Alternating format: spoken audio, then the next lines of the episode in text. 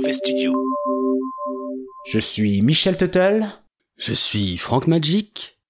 et vous écoutez Mauvais Travail. Michel Tuttle.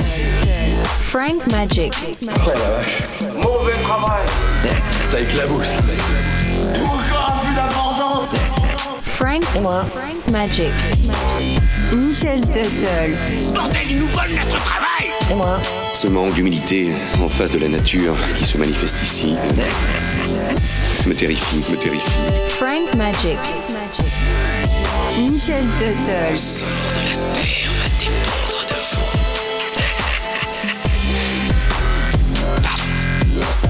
vous. Mauvais travail Francky Ouais. Eh, On devait pas écrire un épisode d'Halloween là pour Mauvais Travail? Tu sais, on fait toujours en sorte de faire un truc un peu spécial ce jour-là, alors euh, je sais pas. euh, je- Ouais, bah je sais pas, moi j'ai pas vraiment d'idée là.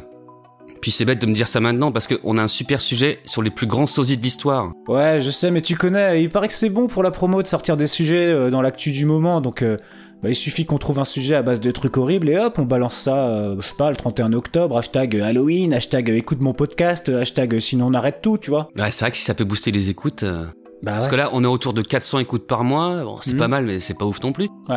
Au passage, les petits mauvais. N'hésitez surtout pas à partager, mettre des pouces, des cœurs, des aubergines, recommander mauvais travail. Nous, on n'est pas des pros de la promo, alors on compte sur vous, ok? Bon, Michel, j'ai pas d'idée d'Halloween qui vient là comme ça, donc euh, moi je propose qu'on sécurise l'épisode au cas où on trouve rien. On attaque les mauvais travailleurs du mois et puis après on avise. Ok, Francky, t'as raison, allez, j'attaque. Alors, ma mauvaise travailleuse du mois n'était pas si mauvaise, hein, c'est juste que sa spécialité m'intrigue. Si j'en parle au passé, c'est qu'elle est malheureusement décédée à l'âge de 98 ans. Ah, et aussi, euh, accessoirement, eh bien, c'était la maman de Sylvester Stallone, Jackie, une autorité dans son domaine. Et son domaine touchait à la voyance et touchait euh, les fesses, puisque oui, Jackie pratiquait la rampologie. Et Francky, tu vas me demander, mais, mais Michel, c'est quoi la rampologie? Il y a un rapport avec la rambologie? Et d'ailleurs, ça existe la rambologie euh, Rapport à Rambo? Mais Michel, c'est quoi la rampologie? Il y a un rapport avec Ok, la ok, ok, ok, rampologie ok, c'est bon, c'est bon, c'est bon, hein? c'est bon, ça, ça, c'est bon.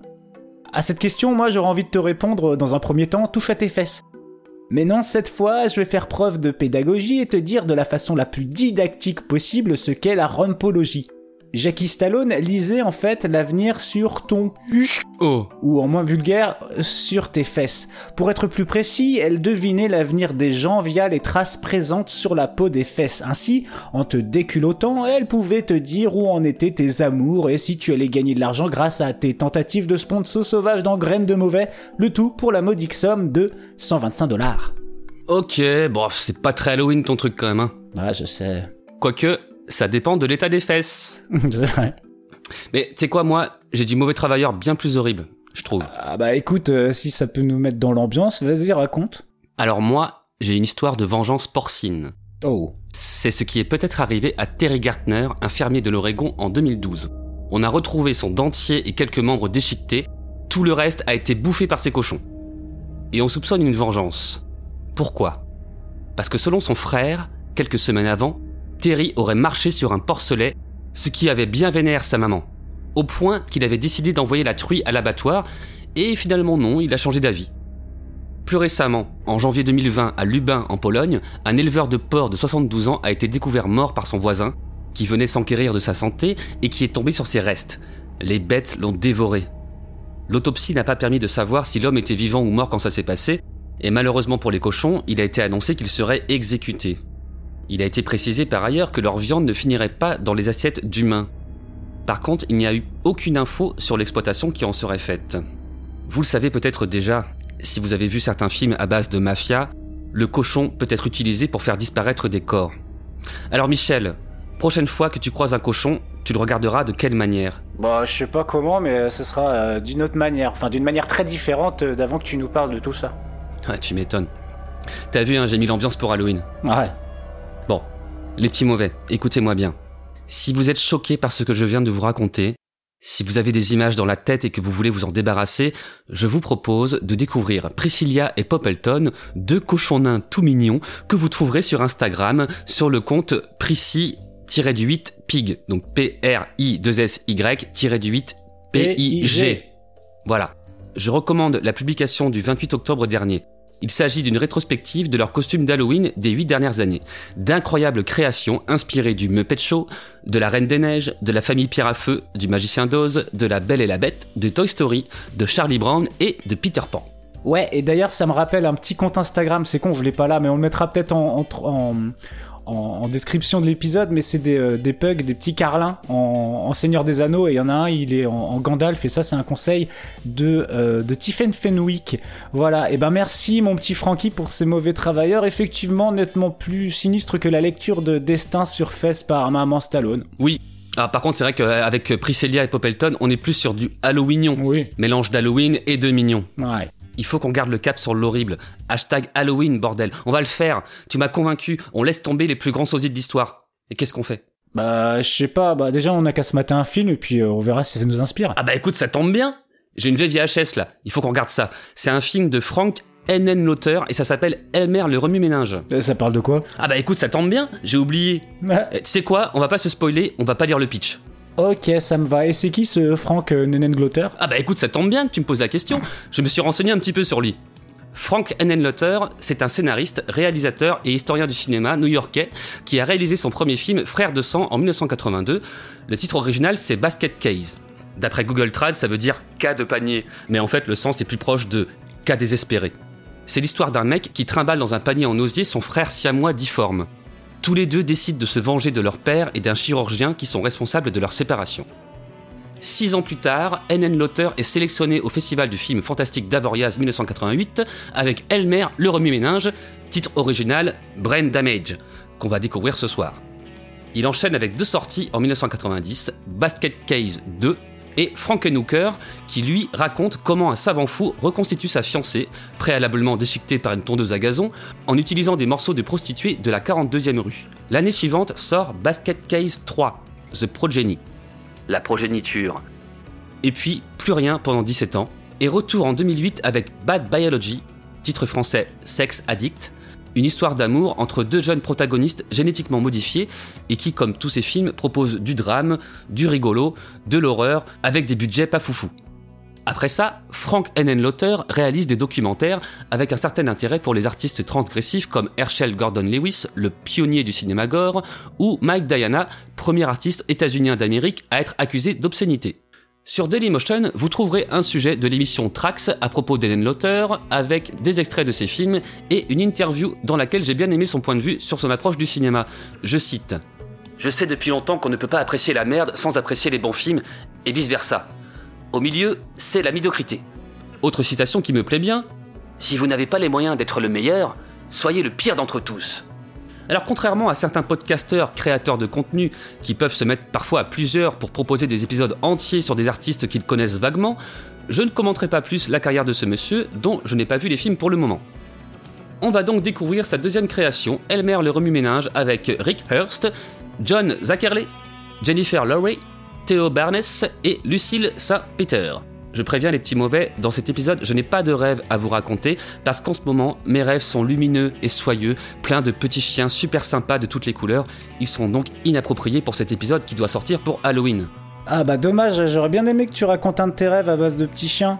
Pourrais peut-être le faire dans ton podcast Le rêve de Frankie. Mon podcast Le rêve de Frankie? Je l'ai annoncé dans l'épisode 20, là on est, au- on est au 22 là. Il est toujours pas là. On en reparle au prochain épisode, écoute. Bon, maintenant, je vais brancher la prise Péritel, trouver des piles pour la télécommande et envoyer le film. Cool, bah le temps que j'aille aux toilettes et qu'on mette euh, la cassette, bah je te mets un petit son que j'ai trouvé sur Spotify, c'est le dernier Oreille Sale avec son morceau Sponso par Carglass et ça s'appelle euh, Carglass. Bonjour, je suis Olivier de Carglass. Vous pensez que cet impact est trop petit et que ça ne vaut pas le coup de s'en occuper? Quand il fait chaud comme aujourd'hui, on met la clim. Super héros du quotidien, plus de travail dans l'IA baldaquin, motivé quand il se lève le matin. Olivier n'a pas peur du lendemain, vitre brisée appelle le magicien, réparateur agit avec ses mains. Tu le connais, la vue dans sa publicité, un trou dans Paris, il va le réparer. Mon gars sur réparer, mon gars sur carré, si t'es pas assuré, il va te rassurer. Le pari à sirène, à Lorient ou sur dans ta glace côte sur un, mon gars il assure un sur la côte d'Azur, même sur un sous-marin. Olivier il assure un, ouais, sur la côte d'Azur, même sur un sous-marin, marin, marin, marin. Et voilà, l'impact n'a pas supporté le changement brutal de température. Si dans ton pare-brise t'as un trou de la taille d'une pièce de 2 euros, waouh. Si dans ta voiture c'est post à peau, y a tout qui rentre, elle est remplie d'eau. Tu conduis au milieu des bigornes sur le siège conducteur, y'a Nemo. Mais ni animaux, anémone, écoute sur ta Ferrari ou sur ta deux chevaux. Il dégaine ses codes spéciales, et le spectacle est génial. Putain, la magie est totale, et tout à coup il installe de tout nouveaux essuie-glaces. Olive tranquille les remplace, mais toi tu restes de glace. Mais comment rester de glace? Il te serait te prendre dans ses bras. Tu te sens important, et mon gars. Tu marches dans la rue, tu bombes le torse. Olivier comme ça donne de la force. Au père du Canada à la France. Au père de Montréal à la Corse. Olivier comme ça donne de la force. Olivier pas du genre dans la farce. Au père du Canada à la France. Au père de Montréal à la Corse. Olivier comme ça donne de la force. Olivier pas du genre dans la farce. Olivier comme ça donne de la force. Olivier pas du genre dans la farce. Bien sûr, si demain ça vous arrive, chez Carglass on remplacera votre pare-brise, mais vous risquez de payer une franchise. Alors que si vous appelez Carglass dès que vous avez un impact, on vient chez vous et on répare votre pare-brise sans le remplacer. Appelle mon sur appelle Olivier, appelle mon héros. Viendra pas tout seul, juste à son quand y a Patrick Bosso. Appelle mon sur appelle Olivier, appelle mon héros. Viendra pas tout seul, juste à son quand y a Patrick Bosso. Pas de stress, y'a point gars, c'est mon pote Olivier. Tagova, Megala vont la réparer. Pas de stress, y'a point gars, c'est mon pote Olivier. Tagova, Megala vont la réparer. On injecte notre résine spéciale en 30 minutes, le résultat est presque invisible. Et le pare-brise retrouve sa solidité. En plus, avec votre assurance Briglass, le plus souvent chez Carglass, la réparation ça ne vous coûte rien. On vient chez vous et on répare votre pare-brise sans le remplacer. Sale avec Carglass, merci les mauvais studios. Et maintenant, on va se le faire ce film et puis, et puis on va vous le raconter. Ouais, c'est parti, j'appuie sur play, mais juste avant, j'appuie sur le bouton vert de gris, c'est le bouton qui envoie l'horrible jingle. Dommage cérébral. Dans le mauvais travail. On commence le film avec un vieux couple. Marsha et Maurice dans leur appartement d'un quartier malfamé de New York. Maurice ramène de la cervelle de chez le boucher. Mais pourquoi ne retournerait-on pas chez le fameux boucher de la Grande Halle? Ah non, n'y compte pas, hein. c'est une vraie concierge. Et il se mêle de tes histoires. Marsha déballe le paquet de cervelles. Oh, oh elles sont magnifiques, bien rouges. Oh, oh, je sens qu'elle-mère va bien se régaler. Moi j'en suis certain. Ah, on est loin des prix de notre cher Robert. Et dire qu'il est mort. Alors, monsieur Larba, tu sors ton fauteuil Tu viens avec moi pour s'occuper du petit Elmer Oui, oui, une minute Ça va lui mettre de l'eau à la bouche. Elmer, ça y est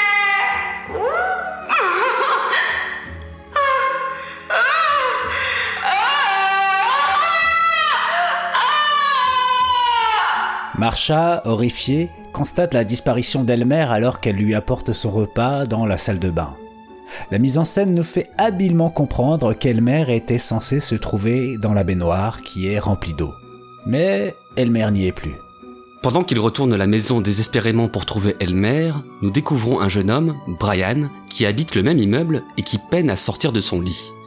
Il vit avec son frère Mike, qui ouvre la porte à Barbara, la copine de Brian.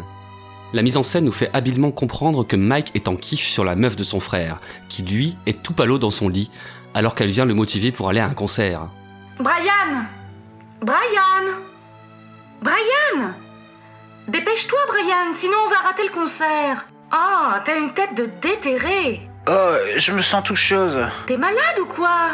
Euh, je sais pas ce qui m'arrive. Euh, Je croyais que faire une petite sieste me requinquerait, mais euh, en fait, je me suis trompé. J'ai la tête comme une citrouille. Euh, Je sens bien que je suis pas du tout d'attaque ce soir. Marsha et Maurice se mettent à la recherche d'Elmer. Ils se rendent chez une voisine et inspectent la salle de bain.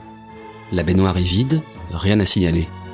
Retour dans la chambre de Brian qui préfère rester au lit et laisser Barbara aller au concert avec son frangin Mike pendant que chez eux, allongés par terre, les vieux voisins font ce qui ressemble à une crise d'épilepsie. En tout cas, ça mousse. La disparition d'Elmer semble les affecter très intensément.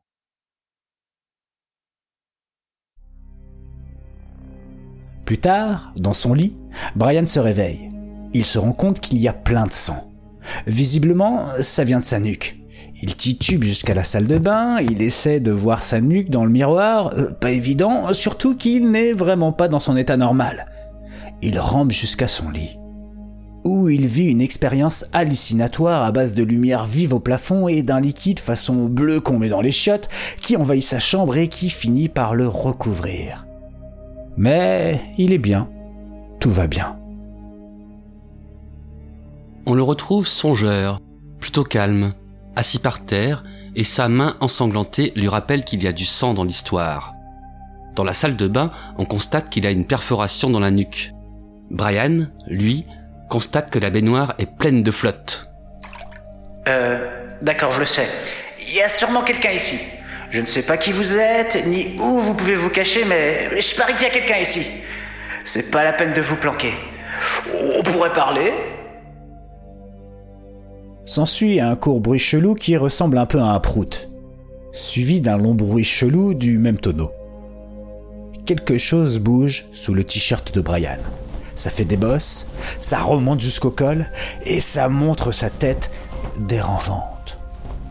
Salut C'est Elmer, dont Brian connaîtra le nom plus tard. Elmer est une créature rampante, sans bras ni pattes, un peu comme un verre de 50 cm, avec des petites ventouses sur la partie de son corps qui adhère au dos de Brian. Sa tête est plutôt disgracieuse, une grosse boîte crânienne avec un relief de cervelle et en dessous des petits yeux allongés, un peu charmeurs et une petite bouche, le tout dans les tons noir-bleu. Brian prend les choses plutôt naturellement, mais il faut comprendre qu'il est sous emprise d'une substance psychotrope. Petite ellipse, on les retrouve dans la chambre, Elmer a la tête qui sort d'un seau d'eau posé sur le lit. Aujourd'hui, une vie nouvelle commence pour toi. Une vie d'où sont exclues les angoisses, la solitude, une vie pleine de couleurs dans un monde féerique et euphorisant. Une vie comme jamais tu n'en as connu. Mais, mais, mais, mais qui es-tu et... Mais surtout, qu'est-ce que tu es? Toi et moi ne faisons qu'un, Brian. Je suis celui que tu attendais. Je, je, je comprends rien. Mais ça va venir. À partir d'aujourd'hui, ta vie va prendre une nouvelle dimension. Et tout ce que tu as à faire, c'est de regarder la lumière, te laisser transporter par elle. Laisse-la te contrôler. Ah, mais si c'est comme tout à l'heure, j'aimerais bien revivre ça, mais, mais c'est que là, je ne la vois plus maintenant. Alors j'ai une proposition à te faire. Je te laisserai voir ma lumière si tu m'emmènes en balade. Alors? En balade? Où ça? Comme bon te semble. Tu sais, Brian, j'ai très faim. Oh, oh, oh, du calme, du calme. J'aimerais bien avoir une petite explication. C'est quoi cette histoire? C'est sans importance. D'ailleurs, tu n'auras plus à te soucier de rien. Dorénavant, c'est moi qui pense. Alors tu vas m'installer sur ta nuque et tu verras comme tout sera magique. Hmm, ok, alors tu parles de mon trou? Non, non, non, non, non, non, j'ai la trouille, non, non. Fais-moi confiance, Brian. Tu peux me croire? Après quelques secondes de réflexion, Elmer se dandinant devant lui, Brian a un petit sourire charmé. Il sort Elmer de son seau d'eau et le pose sur sa nuque. Là, on assiste pour la première fois au processus de ravitaillement de Brian en substance bleue des chiottes. Elmer ouvre sa bouche qui se révèle pas si petite que ça, pleine de petites dents qui s'agitent avec de la chair rose. De là sort une fine tige qui se plante dans le trou de la nuque de Brian et lui injecte de la substance bleue des chiottes, que l'on voit se répandre dans son cerveau avec des petits éclairs électriques qui donnent à Brian une décharge de plaisir. Il est rassasié et complètement drogué, en extase. Il se rend ensuite dans une case de voiture où il vit une nouvelle expérience psychédélique à base de lumière colorée alors que c'est la nuit. Il se fait choper par le veilleur de nuit, armé. Pas un geste, morveux. Euh, je, je regardais les couleurs. T'as pas le droit à la parole. Il menotte Brian sur une carcasse de voiture. Qu'est-ce qu'il y a sous ta veste, connard? Tourne-toi, tu veux? Il fouille. Mais qu'est-ce qu'il y a là-dedans, dis Elmer lui saute à la gueule. Enfin, il se fixe sur son front et lui grignote le crâne alors que le malheureux se débat en vain. La scène, vue par les yeux de Brian, est plutôt esthétique. On dirait la vision du prédateur, mais avec seulement du orange. Et ils ne se rend pas vraiment compte de ce qui se passe. Il est en extase. Le veilleur de nuit meurt, et on voit Elmer se repaître de sa cervelle avec délectation. Brian redescend de son extase. Oh, Hé, euh, tu, tu peux me dire ce qui nous est arrivé? Qu'est-ce que tu... Qu'est-ce que tu fais? Et lui, ça va? Euh, comment te dire euh, Il est un peu secoué. Allez, faut rentrer maintenant. Eh, Non mais tu, tu peux me piquer encore les, les couleurs sont en train de s'évanouir. T'as déjà eu ta dose ce soir. Ah, je t'en prie, juste une dernière. Oh, ça va, je m'incline. Juste une petite dernière. Elmer remet une dose à Brian, qui est déjà accro. Brian passe trois heures dans le bain. Son frère et sa copine Barbara s'inquiètent parce qu'il ne sort plus.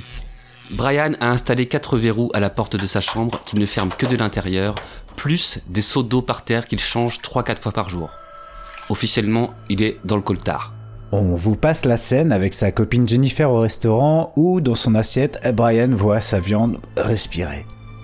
Il quitte le resto, traverse les rues de nuit, se reprend une dose de liquide bleu des chiottes dans la nuque et il se rend au L, Enfer une boîte de nuit avec un groupe live qui joue du post-punk. Une fille l'invite à danser, il s'éclate. Et puis ils vont dehors, au calme. Ça devient polissant. Elle lui tâte le paquet à travers le pantalon.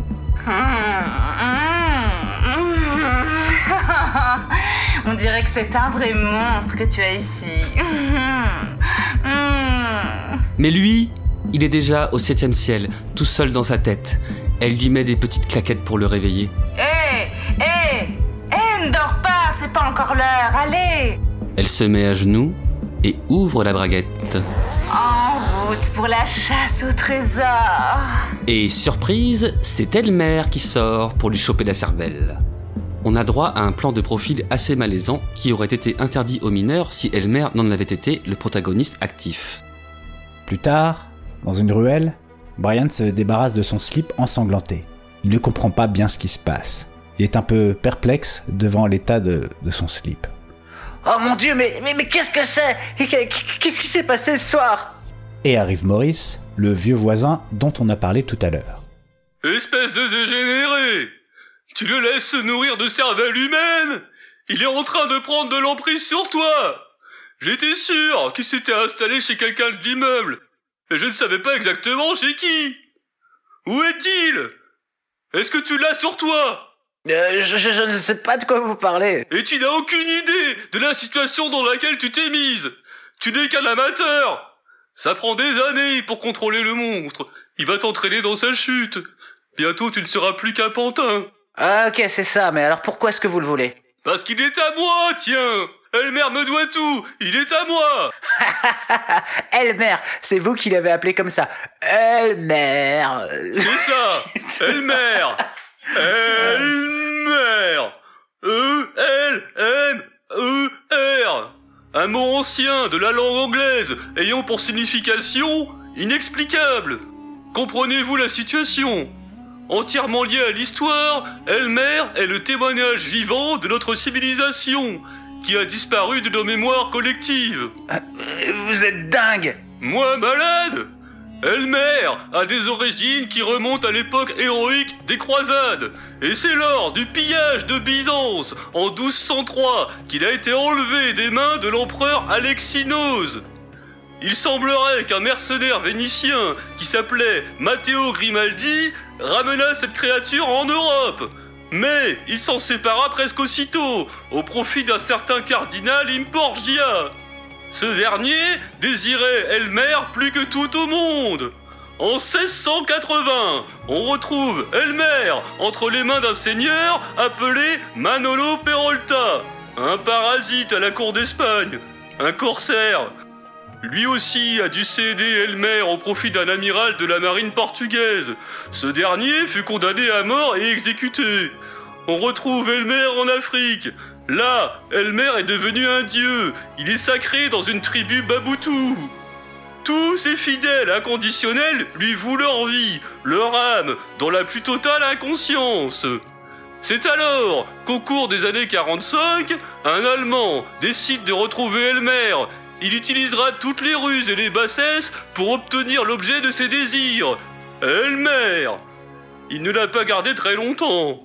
Certes, Elmer fut ramené à Berlin, mais à partir de là, il fut baladé d'acquéreur en acquéreur durant les 30 dernières années, Et c'est alors que j'ai enfin réussi à l'avoir, après l'avoir corps et âme recherché. Ça représente des années de sacrifice, mais maintenant, il est à moi, rien qu'à moi. Mais euh, vous n'êtes qu'un malade. Hum, petit monstre. Brian fait valser le vieux Maurice dans les poubelles et s'enfuit. Rends-moi Elmer, c'est le mien C'est le mien Le mien, le mien Le mien, le mien, le mien, le mien, le mien, le mien, le Le lendemain, Brian fait son sac pour aller dormir à l'hôtel. Son frère s'inquiète et essaie d'en savoir plus, mais même si Brian évoque Elmer, il reste très vague. Bon, on suppose qu'Elmer est toujours quelque part sur lui, dans son dos. Mais il ne le montre jamais lorsqu'il en parle.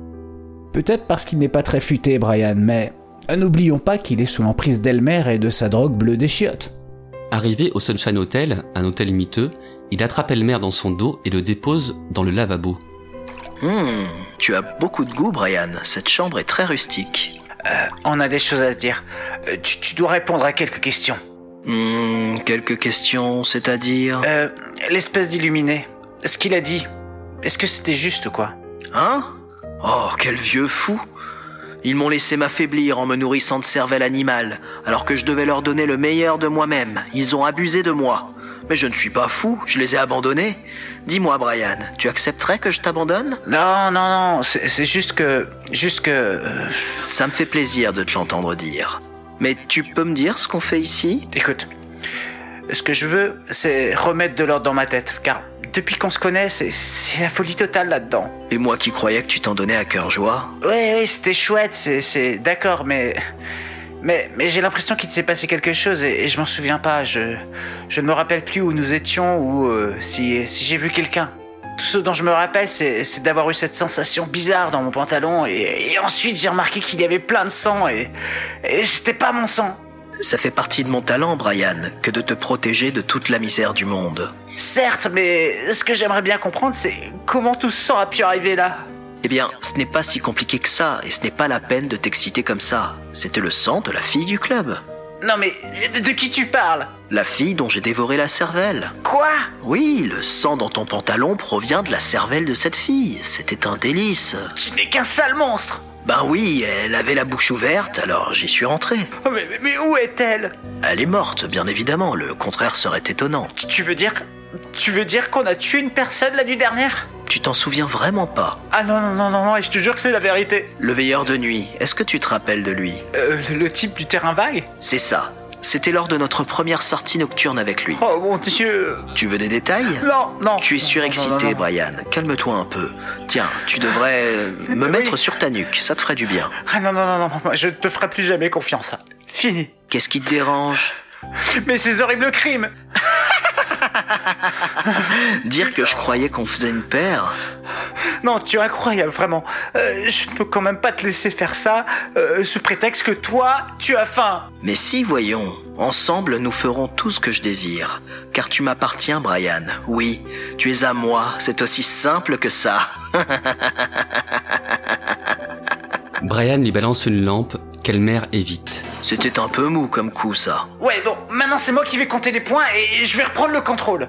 Tu présumes de tes forces N'oublie pas que ton métabolisme a changé.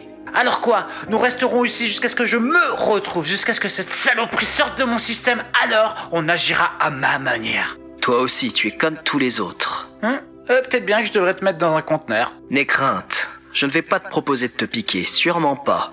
Je préférerais que tu me supplies. Tu es sûr que tu n'as pas besoin de moi? Très bien.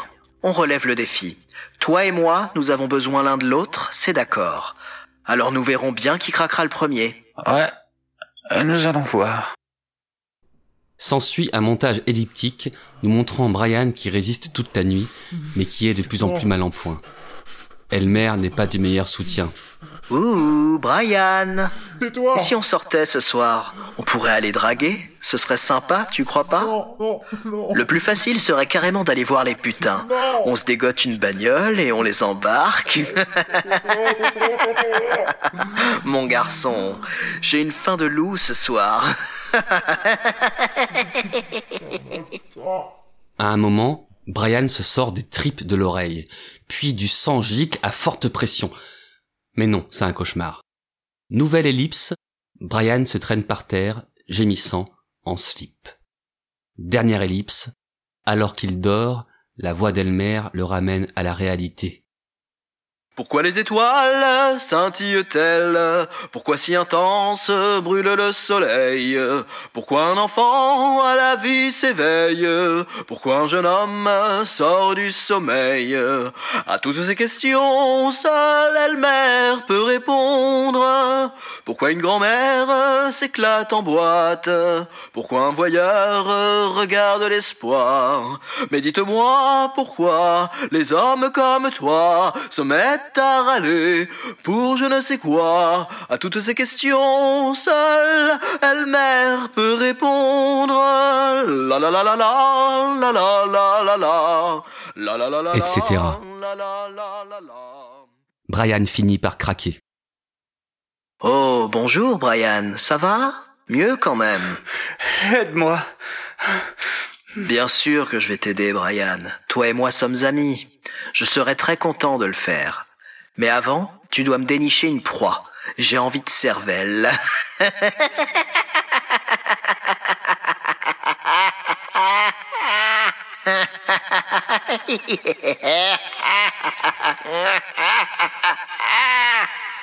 Brian se met à la recherche d'une victime dans son hôtel.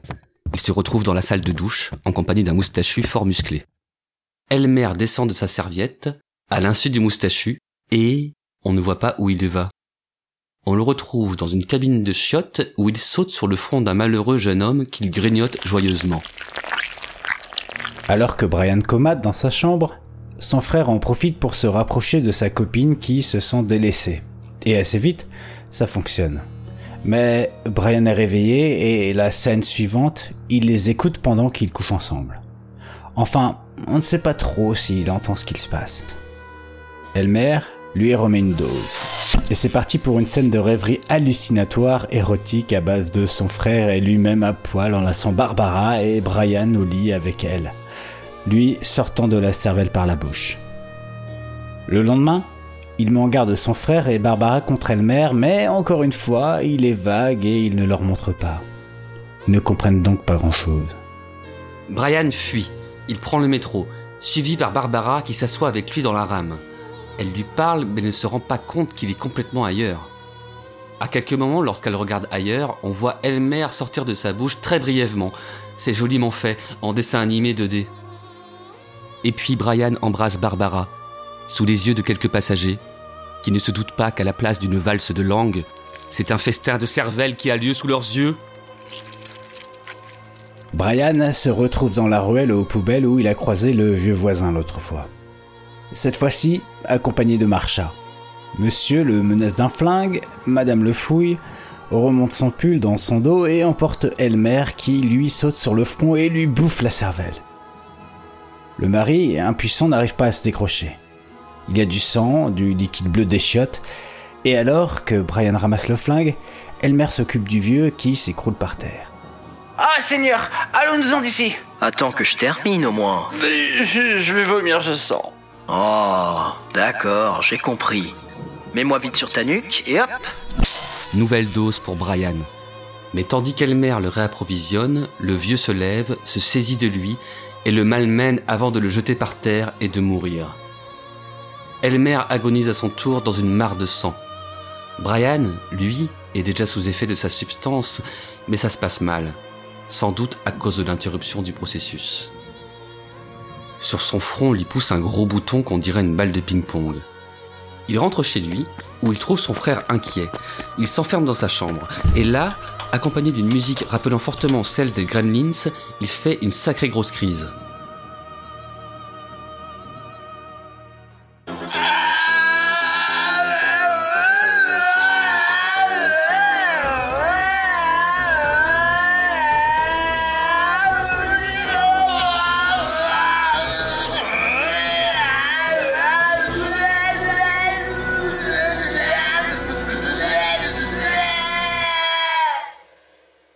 Braque le flingue sur la tête.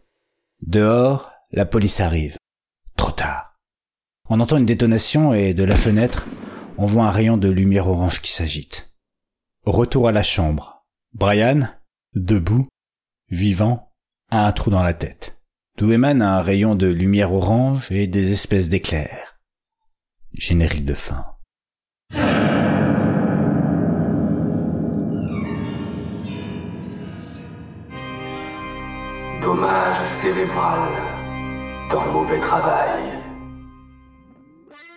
C'était Elmer, le remue-ménage de Frank Henenlotter, raconté par nous-mêmes. On espère qu'on vous a donné envie de le voir, parce qu'il vaut vraiment le coup d'être vu, même si on connaît l'histoire et sa fin tragique. Pourquoi? Eh bien, pour le jeu d'acteur un petit peu pété. Pour le doublage de la version française, un petit peu pété. Pour Elmer qui vaut le coup d'œil avec un design bien travaillé et qui prend vie grâce à des effets spéciaux à base de marionnettes, d'animation stop motion pas dégueu pour un petit budget et d'un tout petit peu de dessin animé. Pour la réalisation, qui malgré un montage et une narration pas toujours au top, arrive à créer une ambiance et à tirer parti de ses modestes moyens. Pour la double lecture du film qui parle d'addiction, du rapport ambigu du drogué avec son monstre qui lui fait du mal en lui faisant du bien et qui nous montre une population et un décor new-yorkais plutôt délaissés par le cinéma. Pour la voix d'Elmer, plus séduisante encore que celle de l'ami Ben de violence qu'il a interprété pour cet épisode de Mauvais Travail. Une pensée pour John Zackerley qui nous a quittés en 2016 et qui n'a pas été crédité au générique apparemment, je ne sais pas pourquoi, alors que la voix originale d'Elmer, c'est lui. Il fut animateur télé pour des soirées films d'horreur dans les années 50 et 60, animateur radio, chanteur et comédien de voix. Un gars qui me paraît sympathiquement flippo rigolo. Et on remercie Brigitte Bardot-Jackson qui a interprété Marsha, Barbara et la fille du club. Merci Brigitte. On a pris des libertés sur la retranscription de la version française, pour ce qui est des voix et pour ce qui est des musiques, malgré la diversité de la banque de sons libre de droit de YouTube, on a trouvé très peu de sonorités proches de celles du film, alors là aussi on a pris des libertés. Vous trouverez Elmer le remue-ménage de Frank Henenlotter en DVD Blu-ray, il est édité par Keepcase ou Film ou les deux, on sait pas. C'est la fin de cette émission. On espère que le film vous a plu dans vos oreilles et que vous le verrez de vos propres yeux, si toutefois vous avez plus de 12 ans et que vous n'êtes pas trop sensible aux trucs dégueux. Ouais, prévention frère. Cet épisode, comme le précédent, était un peu à part et il y en aura d'autres probablement qui le seront. On retourne à une forme plus classique de mauvais travail le mois prochain avec un mauvais dossier qui va nous reconnecter à la réalité. Une réalité à base de pizza et d'entourloupe. Michel, tu as fait tes propres recherches sur cette histoire estomacante. Absolument frère, et maintenant, eh bien, je vous fais un bisou à vous tous, petits mauvais, à la famille, aux potes, et bonne soirée, générique, c'est parti. Et bisous petit chien. Quel petit chien? Bah ceux qu'il y a dans mes rêves. Ah Salut